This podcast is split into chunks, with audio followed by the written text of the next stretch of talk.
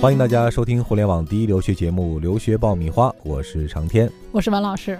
今天这期节目呢，我们要从一部热播剧说起哈。对，《三生三世十里桃花》刚刚收官。对，哎呀，很多人这个很伤感啊。呃，那么我在看这部剧的时候，也是路人转粉，秒变迷妹哈。嗯，刚开始的时候，对于夜华的这个造型也是很吐槽。嗯，后来发现他的演技太好了，尤其是哭戏啊，麻木的哭，伤感的哭，激动的哭，还有这个悲愤的哭，哭出了。层次感，然后我当时就在想，哎呀，这个人演戏怎么这么用心呢？嗯，我就很关注这个人，查了一下他的背景啊，我就发现哇，原来叶华君是一个学霸呀，而且和您从事的行业有关系哈。对，戏里戏外都是学霸。原来他毕业于加拿大的维多利亚大学。哎，其实最近呢，明星留学的话题又被炒起来了哈，包括最近胡歌对去美国留学，去美国留学了。当然，这个呃，娱乐圈里还有很多的明星是学霸，而且也是。去国外留过学的，对，比如说李治廷啊，是英国帝国理工，这是前三的，除了牛津、剑桥、帝国理工，这就是最强的，学物理的还是啊。还有这个杨幂的老公刘恺威也是不折不扣的学霸，是加拿大的瑞尔森大学毕业的，嗯学的是土木工程，啊，工程师。还有比如说像王力宏啊，是这个美国的伯克利音乐学院毕业，对，这也是鸟叔毕业的学校，最顶尖的音乐学院了。对，今天的例子呢，我们不举太多啊，我们把目光聚焦在被文老师大家赞赏的赵又廷身上啊，来关注他所毕业的加拿大维多利亚大学。还在为选校焦虑？你还在为文书苦恼？爆米花留学工作室二零一八年申请开始招生，从业十年以上的留学导师全程亲自办理，贴身指导，帮你成功迈入国外名校。联系我们，请关注微信公众号“留学爆米花”。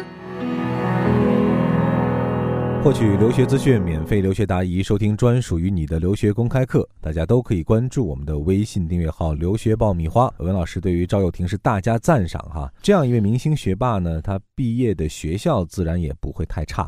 这一所维多利亚大学在加拿大排名能到什么位置呢？在综合类的排名里，它现在是排名第三啊，那很好的一所学校，非常好。所以我觉得学霸呀，他其实是一种态度，他演戏也好，工作也好，都能做得很好。嗯，那这样一所学校对于学生入学的条件和要求，呃，还好。其实相较于其他的，比如说多伦多大学、滑铁卢大学，它的要求并不高。嗯，它的雅思直接入学的要求是雅思六点五，单项不低于六。嗯，托福的直录要求是九十分。单项呢不低于二十，这是最低分数要求。同时呢，他会比较注重你的高中成绩，还有你的高考成绩以及会考成绩。嗯，那么高中成绩呢，我们建议大家最好是一百分的话，能够平均成绩在八十五分以上。嗯，那么高考的话呢，建议你不低于高考总分的百分之七十。嗯啊，如果能在百分之七十五以上的话，那这个分数相对会是比较稳妥的。呃，相对于顶尖院校来讲，和它的排名来说，它其实要求的不是特别高。嗯，要推荐这样一所大学给您周边的学生哈，您觉得有哪些专业啊或者特色专业是非常值得大家去选的？呃，首先说维多利亚大学的它的所在的位置是比较特殊的，它在温哥华岛。哦，啊，他要坐船上去的，嗯，哎，风景优美，气候环境也非常舒服。那么，因为它所在的地理位置的特殊性，所以它的海洋研究就有着得天独厚的优势。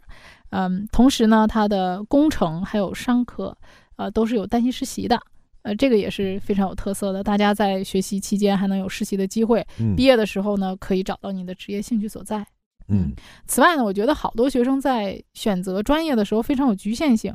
比如说，很多学生来了之后，他会跟我说：“老师，我想学会计啊、金融啊、市场营销啊，啊，那工科可能就是学一些电子啊、机械啊、计算机啊。”那其实，在维多利亚大学呢，有很多特色的专业推荐给大家，比如说理科类的，有海洋地球科学。生物、化学、物理，嗯啊，那么我之前有一个学生就抱着我说的这种啊，想要去学会计啊、金融的这个心情去了维多利亚大学，呃，学了半年之后，我跟他有联系，我说，哎，你学什么了？他说我学海洋科学，我很惊讶啊，我说你怎么学这个专业了？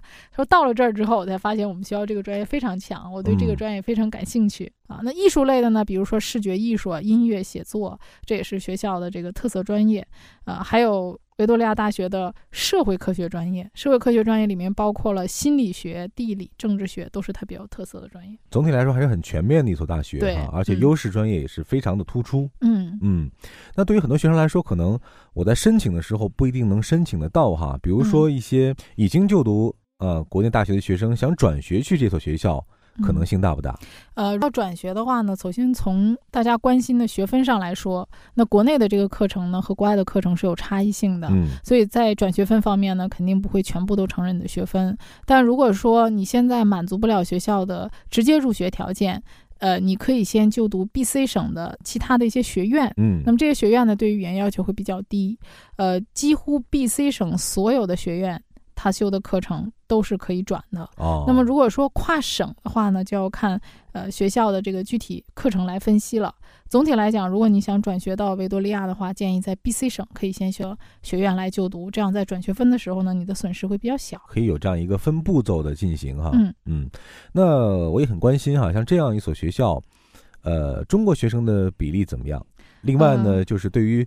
呃，国际学生有没有一些特别的政策或者一些特别的优惠呢？嗯，其实维多利亚大学是一个非常多元化的大学，现在呢有将近百分之十的国际学生来自一百二十多个国家。哦，啊，那么现在有将近一千多名的中国学生啊。那么我指的这个中国学生是具有中国护照的学生，那你知道很多是呃中国学生的面孔，但实际上他是已经有绿卡了。对，呃，所以实际上可能你看到的呃中国人的面孔要比这一千多还要多，有很多新移民。嗯，呃，那么学校。还有两百多个不同的社团。那对于中国学生来讲呢，在温哥华这个地区的话，其实还是比较容易找到归属感的，因为温哥华住的中国人还是比较多。对啊，还有中国学者联谊会啊，呃，每年都会组织很多有中国特色的这种活动。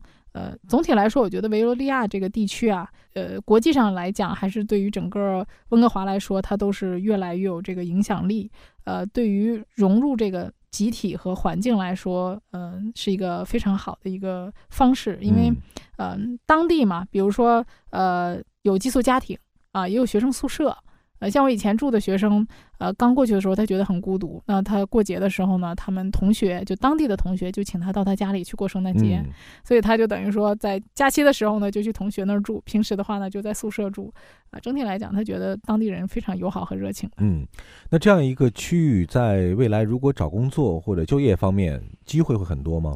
呃，还好，其实更多的人还是去 B、C 省，就是我们说去这个温哥华的大区，嗯啊，温哥华这个地区去找工作的相对多一些，嗯啊，B、C 省那个相对来说工作机会啊，还有人员都比较多，所以找工作机会还是蛮多的。嗯，我们今天给大家介绍的呢是一所综合排名在加拿大前三的学校哈。那有一些学生，特别是成绩呃不是那么优异的学生会担心，呃，如果我真的申请过的话。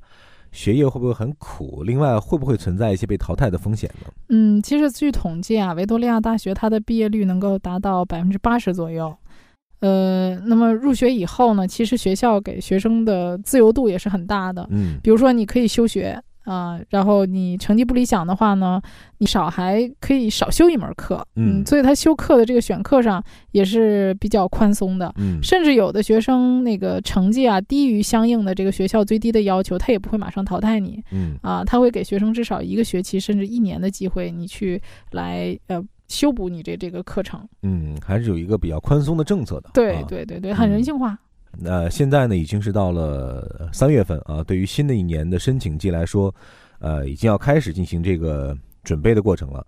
那文老师最后再给我们几点建议吧。对于接下来的这一两个月，准备申请加拿大的学生应该准备些什么？呃，加拿大会发现，普遍的大学都是喜欢看你的高考成绩的。嗯，所以在这最后这个时期呢，啊，大家除了在准备高考的同时啊，也要把这个雅思成绩考好。嗯，可以说去加拿大的学生，我觉得这个肩上的。担子很重，又得高考好，又得把语言考好，同时对还得兼顾到你的高中成绩。那么最后预祝大家呢，在下一年的申请当中都能拿到自己啊理想的大学的 offer。嗯，如果有幸的话呢，还能去辜负曾经就读的学校里去看一看。对，最后想跟大家说的就是，我认为学霸是一种态度。我觉得学霸不是简单的学习好，是做什么事情都很上心、很用心。这也是看了这部剧之后，文老师获得的最大启示。对对，的确有了这样一种态度，不管你从事什么样的行业。一定会成为其中的明星的。嗯，好了，今天这期节目我们就聊到这儿。这里是互联网第一留学节目《留学爆米花》，获取留学资讯，免费留学答疑，收听专属于你的留学公开课。大家都可以关注我们的微信订阅号“留学爆米花”。当然，在未来加拿大申请的过程中，有什么样的问题需要咨询或者服务需要我们帮助，都可以来联系我们。我们下一期再会。下期再会。